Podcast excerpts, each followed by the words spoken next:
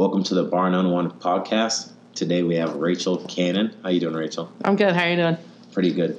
So tell us a little bit about you, who you are. Tell us about your background. I am Rachel Cannon, like you said. I work for a bar and restaurant group called Tin Roof. Um, we're like a live music joint, Southern inspired bar food. I've been doing the whole restaurant industry thing for about 14 years now. And now I'm kind of on the corporate side of things where not in the day to day grind, but I still get to play around and have a good time in the kitchen here from time to time. What is your involvement with Tin Roof?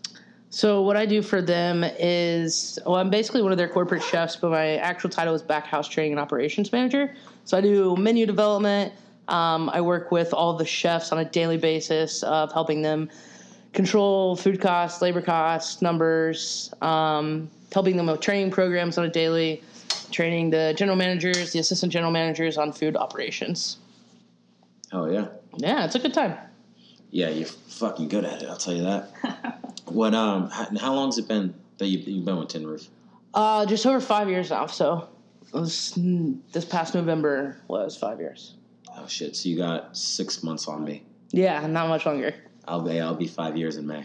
Yeah. Isn't that a trip? Like, I mean, half over half of my working life. I mean, pretty much my entire career is Tin Roof. Yeah, like being in the industry. Yeah, And That is crazy. serving since I was 20, and then I started with Tin Roof, and I was 23, 27 now, and that's a big fucking portion of my money making career. Yeah.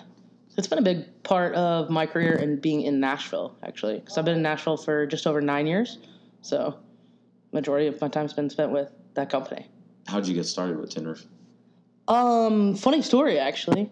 I was working for a like high end catering company. I was their catering sous chef, and uh, I had a bad day at work. Basically, I went out with uh, one of my best friends for some drinks, and she was like, "Hey, this old this guy that I used to work with is moving back to Nashville, managing this new restaurant that's opening, and they're looking for a chef." She was like, "Do you know anybody? Like, can you think?" I'm like, "I can't think of anybody." And I was bitching about work, and later on, you know, it started out as one, two, then ten drinks later she decided to message him and was like, "Hey, I think you should uh, give this guy, you know, my friend's number." And sure enough, their corporate executive chef like called me one day, and I was like, "Who is this guy calling me like about this job? What's happening?" And I waited a couple of days, and then I had another bad day at work. I was like, "Fuck it, I'm calling him." And so I did, and I went and met with him, and it was like an hour and a half long interview, and we just had a lot in common, and I took the job and started working for him, and slowly but surely, That's well. yeah, No shit. slowly but surely, just kept working my way up. Yeah, yeah. It's funny. You guys are uh, strikingly similar in a lot of ways. Yeah. And I don't know if you've just sort of developed that over the years working together, or if that was just sort of inherently your natures. I think it was just kind of there. Like um, we have a lot in common. We both worked and lived in Italy for a while, and so we had that in common. And that's kind of like, it was like a big part of our uh, conversation piece during the interview process. Hmm. So Oh shit. yeah, I've always found the best interviews that I have, like in ways sort of aren't interviews. It's sort of like shooting the shit and yeah, just literally just good conversation. Wow. Yeah, it's the best. Yeah, like I, I hired one girl uh, that works for us now, currently bartending and serving. And our interview, it was like loud upstairs. So we went in the basement and we just chit chatted. And like by the end of the interview, after it was like 25 minutes, and I was like, I don't know anything about where she's worked before. I don't know anything about her bartending. I was like, but whatever, I could teach you how to bartend. You're cool, and just brought her on. Sure, that's half the battle in this industry. After, after I hired, her, I was like, so do you know how to bartend? Do you actually know what you're doing here? I don't know. I was one of those. Uh, I was one of those that uh, I'm not gonna say lied on my resume, Yeah, but I definitely embellished stretched the truth a little bit. experience. Yeah, like yeah, you know, high end bartending in in Boston was you know how I described it, but it was actually outside of the city in like an Italian trattoria. it was busy, but it was like busy with linguine and pasta and shit and, Yeah. and martinis. Nothing. So like, you're like making martinis and pouring wine, not not slinging drinks Tinder style. yeah, I showed up. They're like, yeah, plastic cups and uh, fireball. I'm like, oh yeah, no, I'm, I'm all about that. I can do this. First time, I was like, oh shit, what the fuck is this? what were you doing? So, Tin Roof. Before that, you were working at another joint. How did you end up in Nashville? Because that's not where you're from. No, originally I was born and raised in Arkansas, and then I went to college in Arizona, and then went back to Arkansas. Um, that's actually how I got in the industry. I moved back home after a car wreck, and I'd lost my scholarship. I played golf in college, and um, after like two months being home, my parents were like, "All right, you got to go back to school, or you got to get a job. Like, figure it out." And um, one of my best friends, Tracy, was like working at this restaurant, and she was like, "We're hiring hostess. Just come up here and get a job, like to get your parents off your ass." And I was like, "All right, fine." So I did. So I started out in the industry as being a hostess. Then started serving slash like we bartended, and then um, ended up becoming the general manager of the restaurant. And my office was in the kitchen, and so it was constantly like I would, my door was always open, you know, and like whenever I get busy, I'd constantly just like go and end up like jumping on the line and like helping the guys cook and stuff. I was like, man, I really like this, and so that's kind of how I got involved in the industry. And then after I was there for four and a half years, and um, they decided to sell, and they made me an offer to buy, and I was like twenty four, I think, at the time, and I was like, what the hell am I doing? I'm not buying a restaurant in 24. Like, why am I even having this conversation? And so then I was like, you know what? I really want to cook. Like, I grew up cooking with my mom and my grandmother. I loved it. And so I decided to apply for culinary schools, and that's how I ended up in Nashville. Yeah. So Did you go to culinary school? I did, actually. Um, yeah, I went to culinary school there, graduated, and then, um, like I said, I went and lived and worked for a James Beard Awarded chef over in Italy for a little while, and then came back to Nashville. Oh no shit. Yeah. So why did you just make the jump from being the GM to getting back into cooking specifically? Was it purely love of cooking, or were you really not into like the, the GM thing? No, I loved like the whole. I love. I actually missed the whole face to face part of it. Sometimes I was always the chef that would like come out and you know go like touch tables. Like I always wanted to go talk to people because I liked that aspect of being like the whole job in itself. Um, but I just I just really had a passion for cooking, so I just stayed in the kitchen. Oh yeah, I think that's super useful to to your sort of where you are in your success. That you know, it's because I feel like oftentimes people who are back house focused are so limited because they are so back house focused. Yeah. And back house, it typically, unfortunately, back house staff always gets a bad rap. It's always like the kids that are out there. I mean, you've seen it. Like, it's always the kids that are out there that are struggling, you know, that are into drugs and all this stuff. And it's just like, oh, they just wind up in a kitchen cooking food. So it definitely makes a big difference. Yeah, yeah, because yeah, so many people they have a tough time understanding.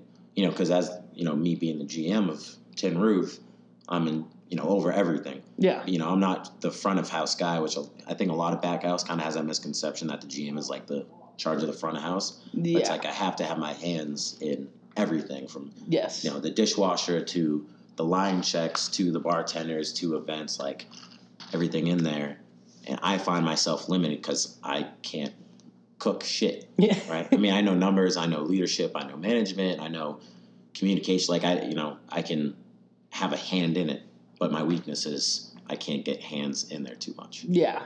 And I mean, it comes with the chef title of, you know, having the ego and things like that, unfortunately, nowadays, especially. Um, but yeah, you're right. They definitely are like, oh, you're just supposed to be out there. And it's like, no, they are the general manager. Like, that means everything. And sometimes that, that gets misconstrued for sure. yeah i mean it's a it's an important thing to to keep in mind but yeah i've always loved when you know the chef will walk out and talk to people and touch tables because you know most people they might know you know they might know what couscous is hmm but they don't know couscous like you know couscous. Yeah. or you know just something like i tell a story about our nashville hot chicken a lot. When chef will brought up chef ryan they tried all the nashvilles you know hot chickens in the city. He sent it back to orlando and he had to sit on that airplane with 10 pounds of nashville hot sauce just stirring up his gut. But Oh, that was hilarious. just like interesting things like that you know? Yeah. Uh, you know I- so i really respect that that's cool i never knew that about you Yeah. yeah, so your friend got you in just because you needed a job, moved up the ladder, and then kind of got into uh, got into the cooking side, and now you uh, you are where you are now. So, what do you think are some common misconceptions? I guess back out specifically, but you know, in terms of the restaurant industry overall, like what what do people not understand, or you know, what are people often wrong about? Back house specifically, um, that being a good chef gets you laid all the time. People think that? Absolutely. it's always that. It's like, oh, you're a chef. You must be getting laid all the time. Hmm. It's like, no, that's not really how that works. But yeah, it's like the new hot, sexy job these days, you know? I didn't know. Career. Yeah, it's like everybody's drooling over chefs these days.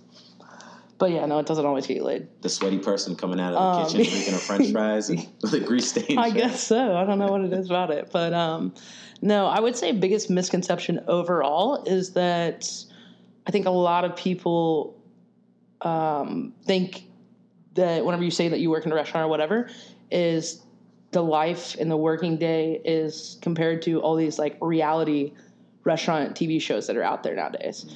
I think that's how people think it is, and it's not by any means. You know, it's the grind, it's a day to day, and it's a hard job. And I mean, it's, you know, 16, 18 hour days with no breaks. And, you know, you see on TV, it's like, oh, yeah, these people are like hanging out and they work for two hours and then everybody's drinking and having a good time. And that's obviously not what goes on. Yeah, and being on your feet. It's, Yeah. it's not a desk job. It's brutal. Fucking means. Yeah, I think that's that's it, interesting because I think TV has instilled this image of so many, not just our industry, but industries in general, of how they actually, well, how they show them, showcase them to be, Mhm. but how they actually are is entirely different. I mean, you can make that same argument for a tattoo shop Yeah. you know um, music specifically like american idol like it's like music is not you go in front of some people and they tell you you're good or not and then you go on or you mm-hmm. leave like yeah, it's like, okay, here's my career. Like they decided that. Yeah, exactly. That's a that's a prime example. yeah like that's not how that's not how music is like I- dave grohl talks about that and he you know he says that specific thing where you know it's not going in front of some people and t- them telling you good enough he goes music is you getting in a garage with some of your friends playing some instruments and being really fucking bad and then you keep playing and you get less bad and you get less bad and eventually you're good he's like and then you become Nirvana. he's like that's how nirvana started we were the biggest band in the world Yeah. um, but it's I've never heard that story. That's actually pretty cool. yeah, it's different how how that showcases. So you've you know you front of house, back of house, everything in between. What are some of the craziest stories that you've that you've encountered in your long tenure in the business? Um, one of the funniest ones was a firing moment. Actually, um, I couldn't find this guy. I couldn't find this cook for a minute. I thought he like went out back to go smoke a cigarette, as all the majority of kitchen staff does, because that's kind of the only time you get a break. But um, I couldn't find him for a minute, and I was looking like all over the restaurant, and I looked out back, and I couldn't find him. And I went to open the walk-in cooler door. This guy is literally standing in there. He had taken a bell pepper and hollowed it out, put some aluminum foil in there, and he is smoking weed Oh shit! out of a bell pepper. She's just standing in the walk-in, just Holy shit! ten feet away from the line. Like anybody could open the door. Obviously, I did. And as I was going in there to get food, I wasn't looking for him. And sure enough, I just I was speechless. I was like, dude, you gotta go. and he was like, really, chef? And I was like, yeah, you gotta go. No shit. that was one of the just most what the fuck moments I think that I've ever had. I was just dumbfounded by. Did he expect to get fired? I don't think so. I really don't. like he was actually kind of surprised by it. You should have. Uh, you should have ripped a hit and just told him to go back to work. yeah, man. right. Hey man. I'm one of the few um, that actually don't smoke in the industry. Kind of comes with the industry, but it's just not my thing. I I'd think- rather just sit here and sip on my Tito's and soda like I'm doing right now. There you go. Yeah, I mean, you, you spoke about, you know, the industry and, and people who are in the back of house specifically, and uh, I mean, I've been wondering that for a long time. I know front of house. I know why front of house attracts the kind of people that it does.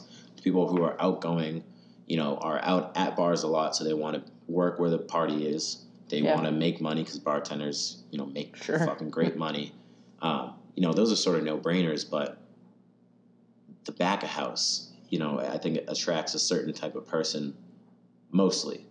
I've been trying to figure out why not everyone in the back house by any means, but you know, kitchens tend tend to be a magnet for sort of the people on the on the margins. More on the society. delinquent side of Delinquents, things. yeah.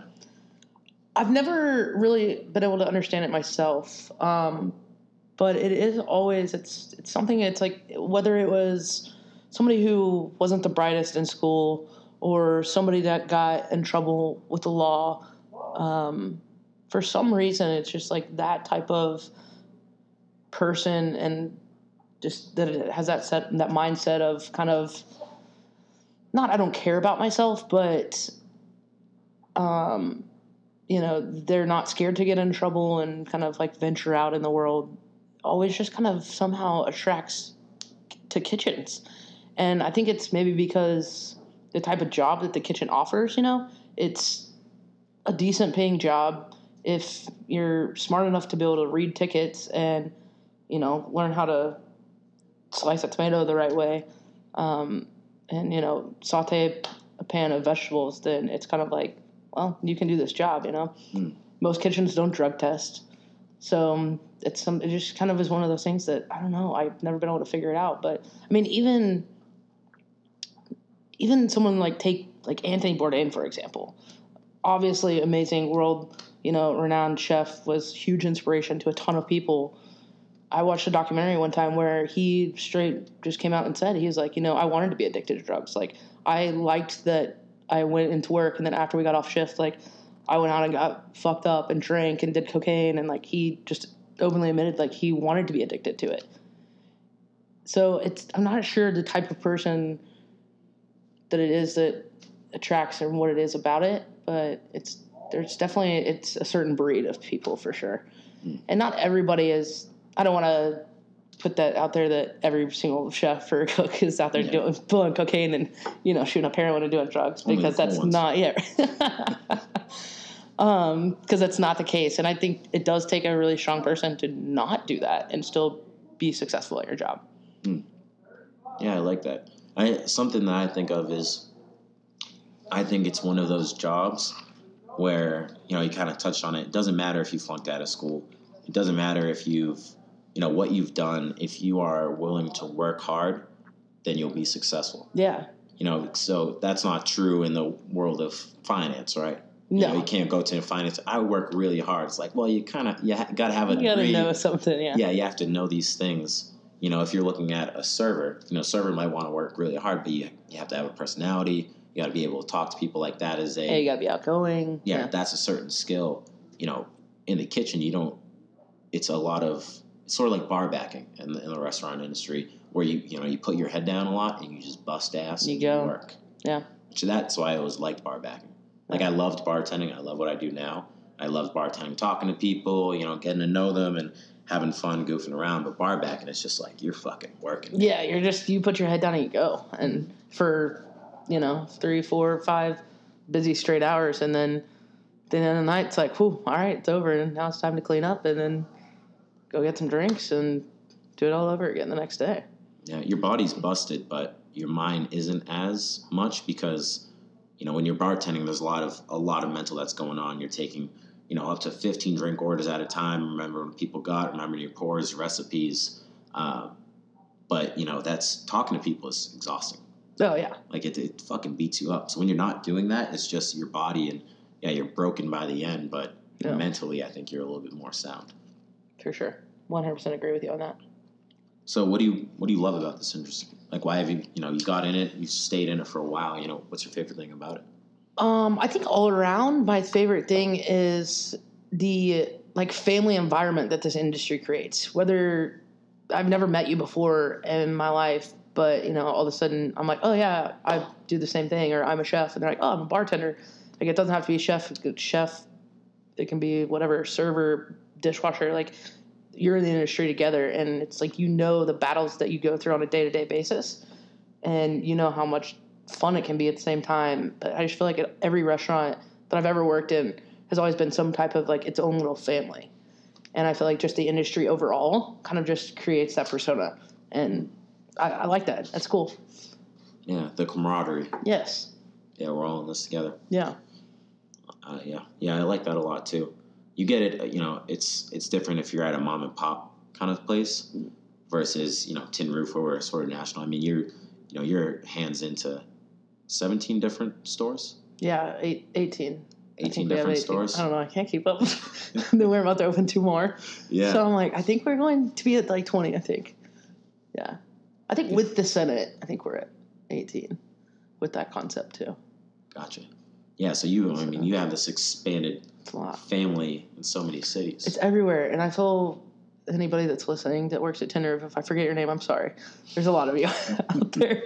Um, yeah, I know. I always feel bad whenever I go into like a location, do site visits. Um, they're like, oh, hey, Rachel, how are you? And I'm like, hey, how's it going? And I'm like sitting there. I'm like, what's their name? What's their name? What's their name? Mm.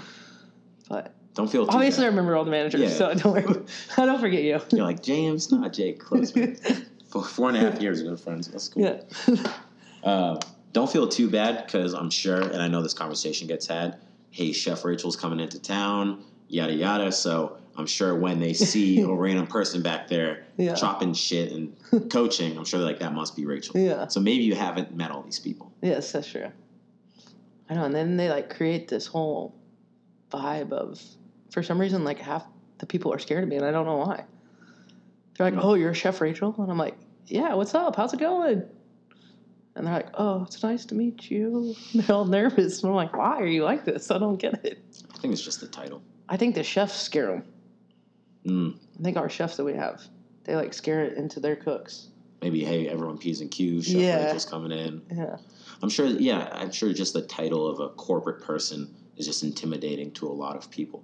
Like one thing I love about us is like when quote unquote corporate comes into town, I'm not sweating. I'm oh shit, you know, I gotta, yeah, you know, it's like okay, well, I should be doing like what they would expect me to do. I should be doing on a day to day basis. yeah. So if corporate coming into town scares me, I should probably be better at my fucking job. This is true. I'll agree with you on that. You know, I should be like, yeah, we got to move this, move this. This needs to be clean. Like, it should be clean every day. And Yeah, and then whether somebody's coming to check on you or not. yeah, exactly. I, I feel like oftentimes it's it's not a let me come in and look for something to harp on or bitch about. Or yeah, no, that's on. not the point. The point of it is to have support and give you guys support and help you, and that's what we're here for. Yeah. You know. Yeah, it's great. Yeah, because there's only so much that that we can do. Like any, you know, anytime we add someone like added an IT person, you know, add, add these new That was huge. Yeah, oh, yeah. add, you know, add these new positions, brand and content manager, you know, creation, whatever it may be. Uh, it helps. It takes a little bit off of my plate so that I can do Sure. other shit that other people can't do. Yeah. Like DJ. Like DJ, exactly. I can't DJ, so hey, you guys, I'm actually not that bad. You guys give me some time. Hashtag Chromatos. What is uh what is one thing that tends to frustrate you about working in this industry? um I would say lack of knowledge. Um, when people are just not willing to learn and grow their knowledge about cooking, you know, it's like if you want to be a cook, then be a cook. Um, it kind of reverts back to that whole kind of the type of person, the caliber of person that you get in the kitchen. Um, some of them, you know, they want to expand and grow their mind and continue to learn, and it's that's amazing. It's like go pick up a book, go read a book, learn, um, work on knife skills, you know, things like that, and try to expand. But the ones that are just there for a paycheck is frustrating because it's me being somebody who, in my role, is my job is to train and teach people that's what I want to do. I, I love doing that, and it excites me whenever I go to teach somebody something, and then like I see that light bulb go off. Mm. I'm like, yes, you know, like that. That feels good. Like to make that progress with somebody and like see them grow. And when someone's just, you know, not there, just not in it, and it's like nobody's home. Hello, you know, that's frustrating because it's like you're putting time and effort into it, and they just don't give a shit. I think that's a. I think that tends to be a disconnect from the people in leadership positions as to those that that aren't. Is you know usually if you're in a leadership position and you know in your position, it's not just being at work that you've learned. And you and I discussed this when we were at lunch earlier. Every you know everything that you know, everything that you can coach people on, isn't all from being at work Right. right? It's from culinary school. It's from studying. It's from doing research. It's from reading. Uh, so I think people like you do that. It's it's it's natural to to do these things because you want to get ahead. You want to stay ahead of the curve. You want to be a competitor in the field. You know, you want to be as valuable at your job as possible Yeah. and I I think that same way. So I sometimes get frustrated. I'm like, well, why don't you want to? c- Come on, man. You know, because you want the best. Don't you want to succeed? Like, come on. Yeah. Yeah. And I, yeah, I'm constantly, I feel like I'm constantly doing research and development of some sort. Um, like I said, reading books, like cookbooks all day long. It's starting to become a collection at this point. I'm buying more books fast, quicker than I can read them. um, but yeah, you gotta just continuously teach yourself and work on yourself and to grow. Otherwise, you're just gonna flatline. Yeah. So if someone wanted to be in your position or a similar position, you know, if they wanted to do what you do, would you recommend going to culinary school? Would you recommend a different route? Like, what do you, what do you think people should do? I think it's a case by case basis. Um, I'll give you two examples. Myself, I was the one that took the culinary school route. Um, I went to culinary school, and like I said, I went over to Italy, and that taught me a ton. Um, working and studying under a chef of that caliber taught me a lot. I almost want to say it taught me as much that I learned in culinary school. Um, and then I continued to, you know, go and work, and I climbed up the, you know, the ladder just like anybody else. Um, but then you take somebody like Will, my boss, who's our corporate executive chef. He started out in the industry as a dishwasher, and he's he's taught me. I can't. I mean, he's taught me so much in the industry as well.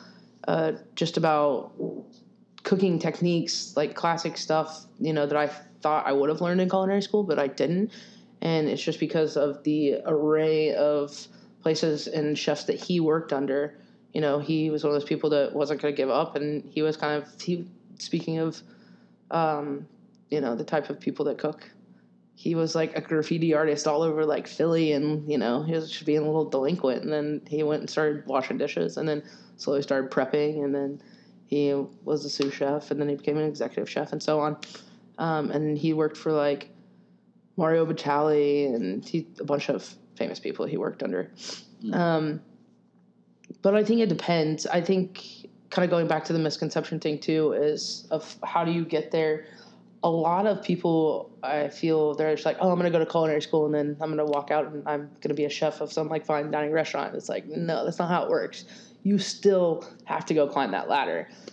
Um, I went after I got out of culinary school. I was working at a uh, high end country club where like Keith Urban and Nicole Kidman were members at, and uh, there was a chef there, and he was amazing. I learned a lot from him at that time, but like he was the old school chef where it's like throwing saute pans, you know, at you and like across. And it's like nobody wants to work in that environment, but that he was that old school mentality of that's how kitchens were, and they're not like that. It not well, some might still be, but most of them aren't like that anymore.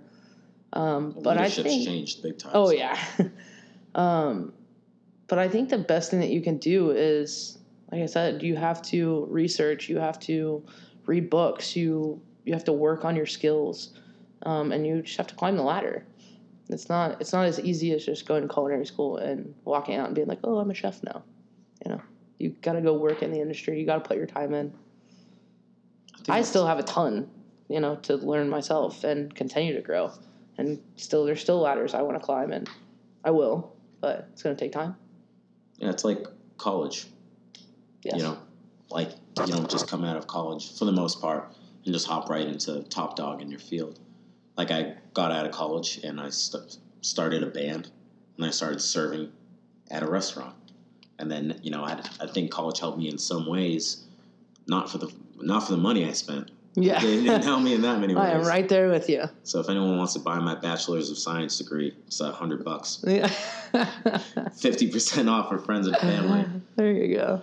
But yeah, I mean, yeah, what I do now, you know, being a, a GM and you know it's my main gig, but you know I do this and I DJ and I have a few other little side things that I do. But uh, I didn't learn that in school.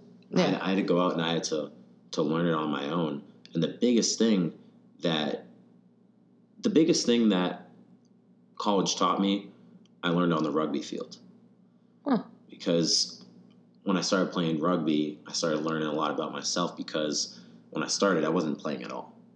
Like I was like the sub for the guy that would constantly get hurt, my good friend Tim. And if he had just rested his foot for one game, he would have been fine, and I would have never seen the light of day. Yeah. He just kept hurting it, so I played like the last five ten minutes, and you know, learning. Well, fuck, I'm the stinky kid on the team now. Like, what what, what do I have to do uh, to get there? And I, you know, I worked it, and you know, I became a an able rugby player, but I also became a leader Yeah. and that's where I learned a lot because leadership teaches you more than any any book can teach you, unless it's a book on leadership. Um, you know, any degree can teach you. Um, it teaches you a lot about yourself, and it teaches you a lot about other people, your strengths, your weaknesses, how to bring out other people's strengths, how to capitalize on those in spite of their weaknesses. You know, while trying to keep your weaknesses in check and work on them and I think that that leadership is is super crucial. How big of a role do you think leadership plays in your job? Um, I think 100% it is the main part of my job. If I'm, I can't imagine with, the, with having 17 chefs that, you know, I talk to on a weekly basis. Um, if I wasn't showing good leadership skills and, you know, trying to be there for them and show them literally to lead the path for them, um, I, I wouldn't have my job. Like that, that's pretty much my job, you know, is to, to train them and lead them and coach them on a daily basis. I mean,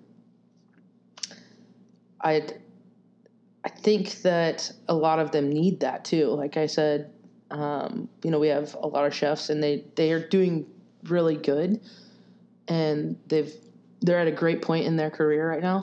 Um, but you still always need help. I feel like you.